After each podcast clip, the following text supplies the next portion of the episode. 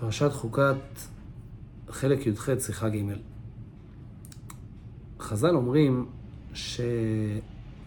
שהבאר שממנה עם ישראל שתו מים במשך היותם במדבר, הייתה בזכות מרים. ולכן, עם פטירתה של מרים, אנחנו רואים בפרשת השבוע שכתוב ולא היה מים לעם לשתות, מכיוון שמרים נפטרה. אותו דבר, ענני הכבוד היו בזכותו של אהרון, ולכן הם פסקו לאחר פטירתו של אהרון. בכל זאת, כתוב שגם אחרי פטירת מרים חזרה הבאר לעם ישראל, וגם אחרי פטירת אהרון חזרו ענני הכבוד. ונראה שרש"י סובר מסברה, שכמו שאנחנו רואים שהבאר חזרה בזכותו של משה רבינו אחר כך, סביר להניח שגם ענני הכבוד, אין סיבה שזה יחזור וזה לא יחזור, כנראה גם ענני הכבוד חזרו בזכותו של משה. אבל אם כן לא מובן, למה אנחנו רואים בתורה לגבי המים שעם ישראל בסופו של דבר מתלוננים והקדוש ברוך הוא אומר למשה לקחת את המטה ואז הוא מוציא להם מים. לגבי ענני, הכבוד אנחנו לא רואים שהתורה מספרת לנו איך הם חזרו, מתי הם חזרו. וגם לא מובן למה הם לא מתלוננים. הרי במים אנחנו רואים שהם ישר באים ויקהלו על משה ועל אהרון. אבל בענני הכבוד אנחנו לא רואים שהם מתלוננים על זה שאין להם את ענני הכבוד. לכאורה היינו יכולים להגיד, לפי פשוטו של מקרא, שענני הכבוד באמת לא חזרו אחרי שאהרון נפטר, והסיבה היא פשוטה, הם לא היו צריכים יותר את ענני הכבוד. למה? כתוב שענני הכבוד, היו כמה סיבות למה הם היו צריכים אותם. הם הגנו על עם ישראל שלא יהיה להם שרה ושמש, והם היו מגהצים ומנקים להם את הבגדים, והם היו מראים להם את הדרך להנחותם הדרך, והיו מיישרים להם את הדרך ומגנים מפני המזיקים, מניחים את הגבוה, מניחים את הגבוה ומגביהים את הנמוך, והיו הורגים הנחשים והקרבים, וזה היה מגן עליהם בדרך. אבל אחרי פטירת אהרון אפשר לומר שעם ישראל כבר לא היו צריכים את זה. כי אהרון נקבר הרי בהור ההר. הור ההר זה על גבול ארץ אדום, בקצה המדבר. זאת אומרת, זה כבר היה במקום שקרוב מאוד למקום יישוב. ולכן, כשהם היו קרובים למקום יישוב, כל השרה והשמש שיש במדבר כבר חלשים מאוד. ולכן אולי הם באמת לא היו צריכים את זה בשביל השרה והשמש, שהעננים אה, יגנו עליהם מפניהם. וגם, אהרון הכהן הרי נפטר באלף באב. בחמישה עשר באב כתוב שכבר נחלש החום של הקיץ. אז אם כן, שתשש כוחה של חמה מ-15 באב, אז אהרון הכהן נפטר שבועיים קודם, ולכן כבר לא היה שרב כל כך כמו שהיה קודם, והם לא היו צריכים את זה. רבי מביא שבפרשת נוח, שכתוב חום, אומר אה, רש"י שהכוונה היא לחצי חודש אב, אלול וחצי חודש תשרי, שזה זמן מאוד מאוד חם. אבל הוא מסביר שבגלל שכבר עברנו את כל הקיץ, שהעולם מתחמם והאנשים התחממו, ולכן חם להם. זה לא שהשמש יוקדת, אלא שהיה את החום של, של הקיץ, ואז זה מגיע לשיא באמת בתקופה הזו. אבל עם ישראל, שכבר היו במדבר כל התקופה הזו עם העננים ששמרו והגנו עליהם, והשמש עצמה כבר לא כל כך יוקדת בתקופה הזו של חודש אב, אז לכאורה הם לא היו צריכים את זה בשביל השרה והשמש. דבר שני, כל התפקידים הנוספים של העננים גם לא היו צריכים כל כך. זה שהם היו מכבסים להם את הבגדים ומגהצים להם אותם, לא הייתה בעיה, בגלל שהם היו באזור שכבר יש אומות העולם, והם היו יכולים לקנות ולגהץ שם. ולא היה צריך את הנס שהענן יראה להם את הדרך, כי הם כבר היו במקום שיש דרכים סלולות. וגם לא היה צריך להרוג נחשים ועקרבים, מכיוון שהם היו כבר במקום, קרובים למקום יישוב, ששם פחות יש נחשים ועקרבים. לכאורה, אולי באמת אחרי פטירת אהרון כבר לא היו צריכים את הענן, מכיוון שהם כבר היו במקום כזה שבאמת לא צריכים אותו. ולמרות שהיה עניין שהענן יישר להם את הערים, אז אפשר להסביר שהאישור הערים שהיה על ידי הענן, לא חייב להיות שזה היה כשעם ישראל הגיעו לשם. למעשה רש"י כותב שהיו, הענן אישר את כל הערים חוץ משלושה ערים, שזה היה הר סיני למתן תורה, הר נבו לקבורת משה, והור ההר לקבורת אהרון. אומר הרבי, יכול להיות שה, שהענן, לפני שהוא פסק, לפני פטירת אהרון, הוא הלך ואישר את כל הדרך של הר נבו ואור ההר גם, ורק אחרי זה הוא, הוא אחרי פטירת אהרון באמת הפסיק. אבל, אומר הרב, חייבים לומר שהעננים כן המשיכו ללוות את עם ישראל אחרי מות אהרון. למה? מכמה סיבות. דבר ראשון, להנחותם הדרך זה לא רק בשביל לשמור עליהם שלא, שהם לא יטעו במדבר, שאז באמת יש לנו דרכים סלולות וכבר הם לא יטעו, אלא שהוא היה מראה להם את הדרך, כמו שאנחנו רואים שהתורה אומרת שכשהענן היה מתרומם הם ידעו שהם צריכים ללכת, כשהענן היה חונה הם ידעו שצריך, שצריכים לחנות. זאת אומרת שהעננים גם הראו להם לאיפה ללכת, לדעת על פי השם לאיפה ללכת. דבר נוסף אומר הרבי, כתוב שאחרי מות אהרון עם ישראל חזרו אחורה שבע מסעות ללב המדבר. אז אם כן, הם שוב פעם היו נמצאים באמצע המדבר. ודבר שלישי, כתוב שהעננים הגנו על עם ישראל גם מהמלחמות של הגויים כנגדם. כמו שרש"י הסביר במלחמת עמלק, שכתוב צא יילחם בעמלק, אומר רש"י צא מן הענן ויילחם בעמלק, כי כשהם היו בתוך הענן לא יכלו לפגוע בהם. אז לכן מיד אחרי מות אהרון כתוב וישמע הכנעני ויילחם בישראל. מסביר רש"י שהם ראו שהסתלקו ענני הכבוד והם חשבו שניתנה רשות להילחם בישראל. אז אם כן, הם היו חייבים את הענני כבוד גם במלחמות הבאות, ולכן אי אפשר להגיד שלא היו, שלא היו עננים, כי הם עדיין היו צריכים אותם.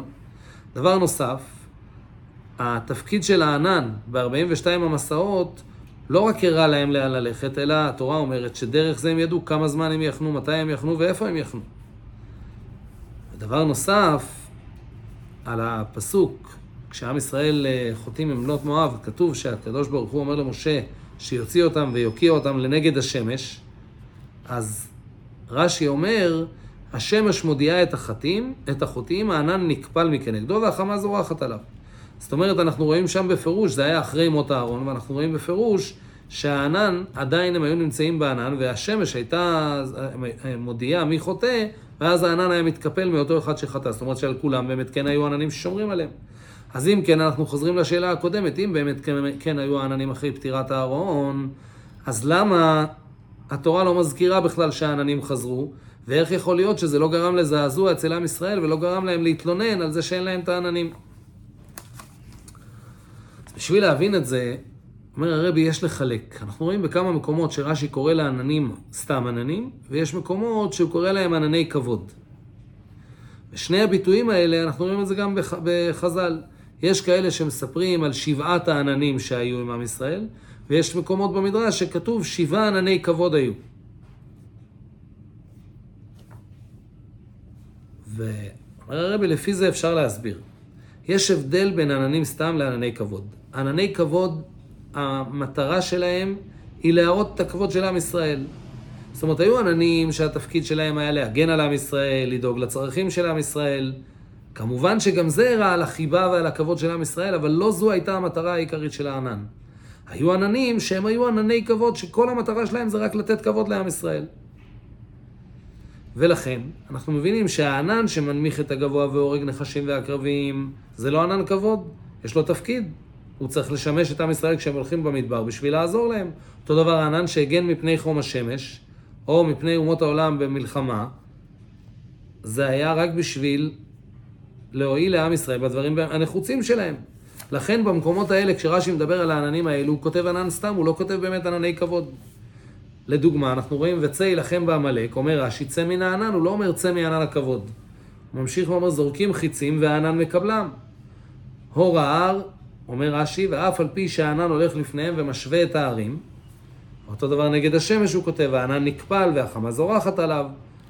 בכל המקומות האלה רש"י כותב ענן ולא כותב ענן, ענן כבוד. לעומת זה, אצל העננים שהסתלקו כשאהרון הכהן נפטר, אומר רש"י את הביטוי, נסתלקו ענני הכבוד. והוא באמת מדייק, נסתלקו ענני כבוד, כי רק ענני כבוד הסתלקו. העננים שסיפקו את הצרכים של עם ישראל, נשארו. זאת אומרת, הם חזרו גם אחרי שאהרון הכהן אה, נפטר. אז אם כן, אנחנו מבינים למה, למה עם ישראל לא מתלוננים, כי מה שנחסר מהם זה רק ענני כבוד.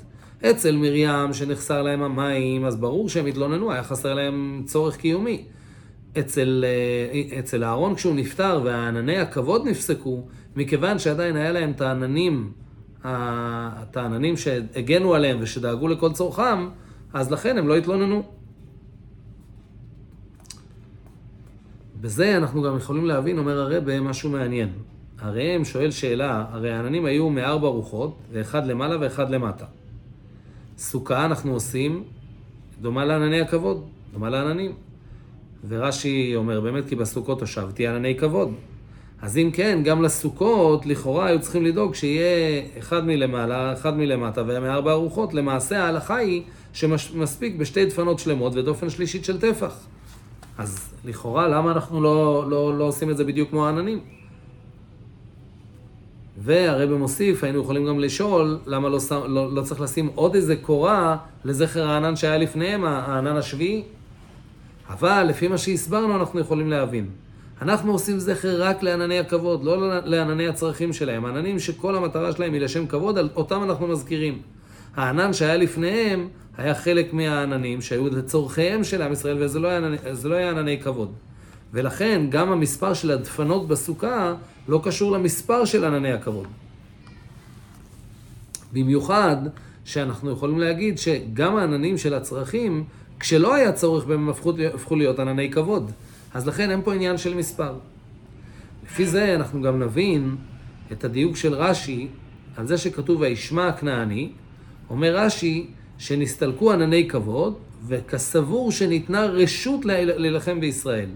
לכאורה הוא היה צריך להגיד ניתנה האפשרות והרשות.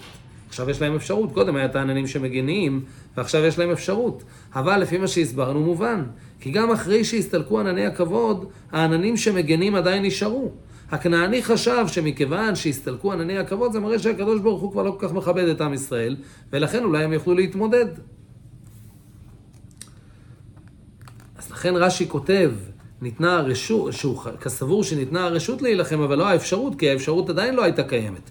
רק הוא חשב בטעותו שמכיוון שענני הכבוד הסתלקו, עכשיו הם יוכלו לנצח את ישראל גם אם יש להם את ההגנה.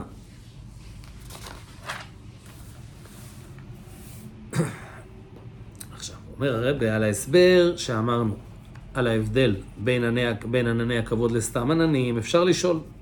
הרי רש"י אומר שענני הכבוד היו מנקים להם את הבגדים ומגהצים להם, ורש"י מוסיף, וגם הקטנים שלהם, כמו שהם היו גדלים, היה, לבש, היה גדל הלבוש שלהם איתם. עכשיו, לכאורה, התפקידים האלו היו דברים שנחוצים, זה לא עניין של כבוד. אבל האמת, זה לא קושייה. כי בפשטות רש"י לא מתכוון להגיד שזה שה, שהלבוש שלהם גדל איתם, זה חלק מה, מה, מהתפקיד של ענני הכבוד. מה הקשר בין זה שהלבוש גדל איתם לבין ענני הכבוד? זה, זה גדל איתם, זה לא קשור לעננים. אלא מכיוון שהוא מדבר על הלבושים, רוצה רש"י להגיד לנו שבלבושים היה עוד נס נפרד, שעם הילדים הקטנים, הלבושים גדלו איתם. אנשים גדולים, אז היה להם את הלבושים שלהם שהם יכולים להמשיך לחיות, לחיות איתם. אז אם הלבושים הם נקיים ומגועצים, הם יכולים באמת להמשיך ללבוש אותם כל הזמן. הקטנים שגדלו, אומר רש"י שהיה פה עוד נס שהלבושים גדלו יחד איתם. זה שענני הכבוד היו מנקים להם את הבגדים ומגהצים אותם, זה לא היה דבר הכרחי. כי עם ישראל יכלו לעשות את הניקוי ואת הגיהוץ בדרכים רגילות. כמו שכתוב, שמלתך לא בלטה מעליך, שזה לא היה נס הכרחי. הרי הם יכלו להשיג לעצמם בגדים חדשים מהשמלות הרבות שהם לקחו ממצרים, או מהצמר כבשים שהיה להם, או על ידי שהם יכולו לקנות מפעם לפעם הם היו בקרבת יישוב, והם יכולים לקנות בגדים. אבל זה שה, שהעננים ניקו וגייצו להם את הבגדים, זה היה עניין של כבוד. זה לא באמת היה משהו שהם היו חייבים, זה היה עניין של כבוד. אז צריך עדיין להבין, אומר הרב, אם רש"י אומר שהבאר, שזה שהבאר התבטלה, זה קשור לפטירה של, של משה, משמע מזה שהוא סובר שהבאר חזרה אחרי פטירתה של מרים בזכות משה רבינו. אם כן, למה באמת ענני הכבוד לא חזרו בזכות משה רבינו? הרי לפי מה שהסברנו עכשיו, אחרי פטירת אהרון, באמת מה שחזרו זה רק העננים של הצרכים, ולא ענני הכבוד. אבל אם הבאר חזרה בזכות משה רבינו, למה באמת לא, חזרה גם, לא חזרו גם ענני הכבוד בזכות משה רבינו? אומר הרב דבר מאוד מעניין. לפי פשוטו של מיקרו, כל מה שעם ישראל קיבלו על ידי מוישה, זה לא דומה בכלל למה שהם קיבלו מאהרון ומרים. אהרון ומרים דאגו להם לענני הכבוד ולמים, אבל משה דאג להם כמו, משה היה רועה נאמן, והוא פשוט דאג להם לצרכים ההכרחיים שלהם. כשהם היו חייבים מים, היה להם מים, כשהם היו צריכים בגדים, כל דבר שהם היו צריכים, וזה היה הכרחי, לזה משה רבינו דאג להם כרועה נאמן. ולפי זה אומר הרבי, יומתקו הדברים. אנחנו יכולים לראות שזה שמשה רבינו דאג לצרכים של עם ישראל, זה לא היה דבר שתלוי בזכות, ואז אחרי שבעל הזכות נפטר, זה נפסק, אלא זה בצורה כזו שזה ממשיך גם אחרי שנפטר בעל הזכות, כי זה עניין של צורך. אז למרות שאחרי שמוישה רבינו התבטלה, אה, נפטר, התבטלה הבאר, אז לכאורה משהו, צורך, צורך אה, כל כך אה, חשוב, איך זה יכול להיות שיתבטל? אלא הנקודה היא שהם כבר היו קרובים לירדן, ולכן הם לא היו צריכים את זה כבר. אותו דבר לגבי המן, שמשה, אה, רש"י מסביר, אמנם שמוישה רבינו נפטר בזין אדר ונפסק המן, בפועל היה להם מן מספיק, עד שהקריבו אותו אמור ב-16 בניסן, עד אז היה להם עדיין מן, מאותו יום נשאר להם מן מספיק לכל התקופה שאחרי. זאת אומרת שמוישה רבנו באמת דאג להם לצרכים שלהם. ומזה אומר הרבה שאפשר ללמוד לגבי נשיאי ישראל בכל דור, שגם אחרי שהם מסתלקים, גם אם לעיני בוסור לא רואים את ההשפעה שלהם בצורה גלויה, כמו שלא ראו את ההשפעה של מוישה במן אחרי שהוא נפטר, כי תכלס ראו שזה הפסיק לרדת, אבל בפועל היה להם מן שעדיין היה מסופק מהתקופה של מוישה. אז גם כאן יש את הכלל אצל כל אחד מנשיאי ישראל שלא ייפרדו מעל צאן מרעיתם. לא רק בגלל שהם עדיין איתנו, שאת זה לא רואים בעיני בוסו, אלא גם מפני שהפעולות שלהם, שהם עשו, עשו בשביל עם ישראל, זו פעולה נמשכת שממשיכה גם אחרי שהם מסתלקים.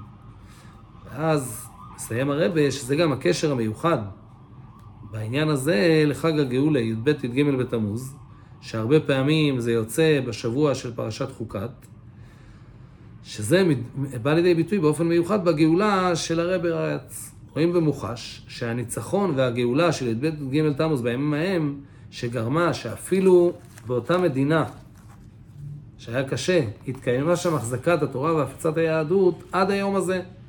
ואנחנו רואים שכבר יש שלושה דורות של יהודים שומרי תורה ומצוות, שזה הכל בזכות ומכוח של ה... ש... שהרבי הקודם התחיל שם. יותר מזה, רואים כבר שאפילו שהיו דורות שהיו מנותקים מתרא ומצווה, היו מנותקים מיהדות, בגלל המצב החמור שהיה שם, גם הם ממשיכים לקבל בזכות הגאולה של הרבי הקודם, ממשיכים לקבל מזה עד היום הזה.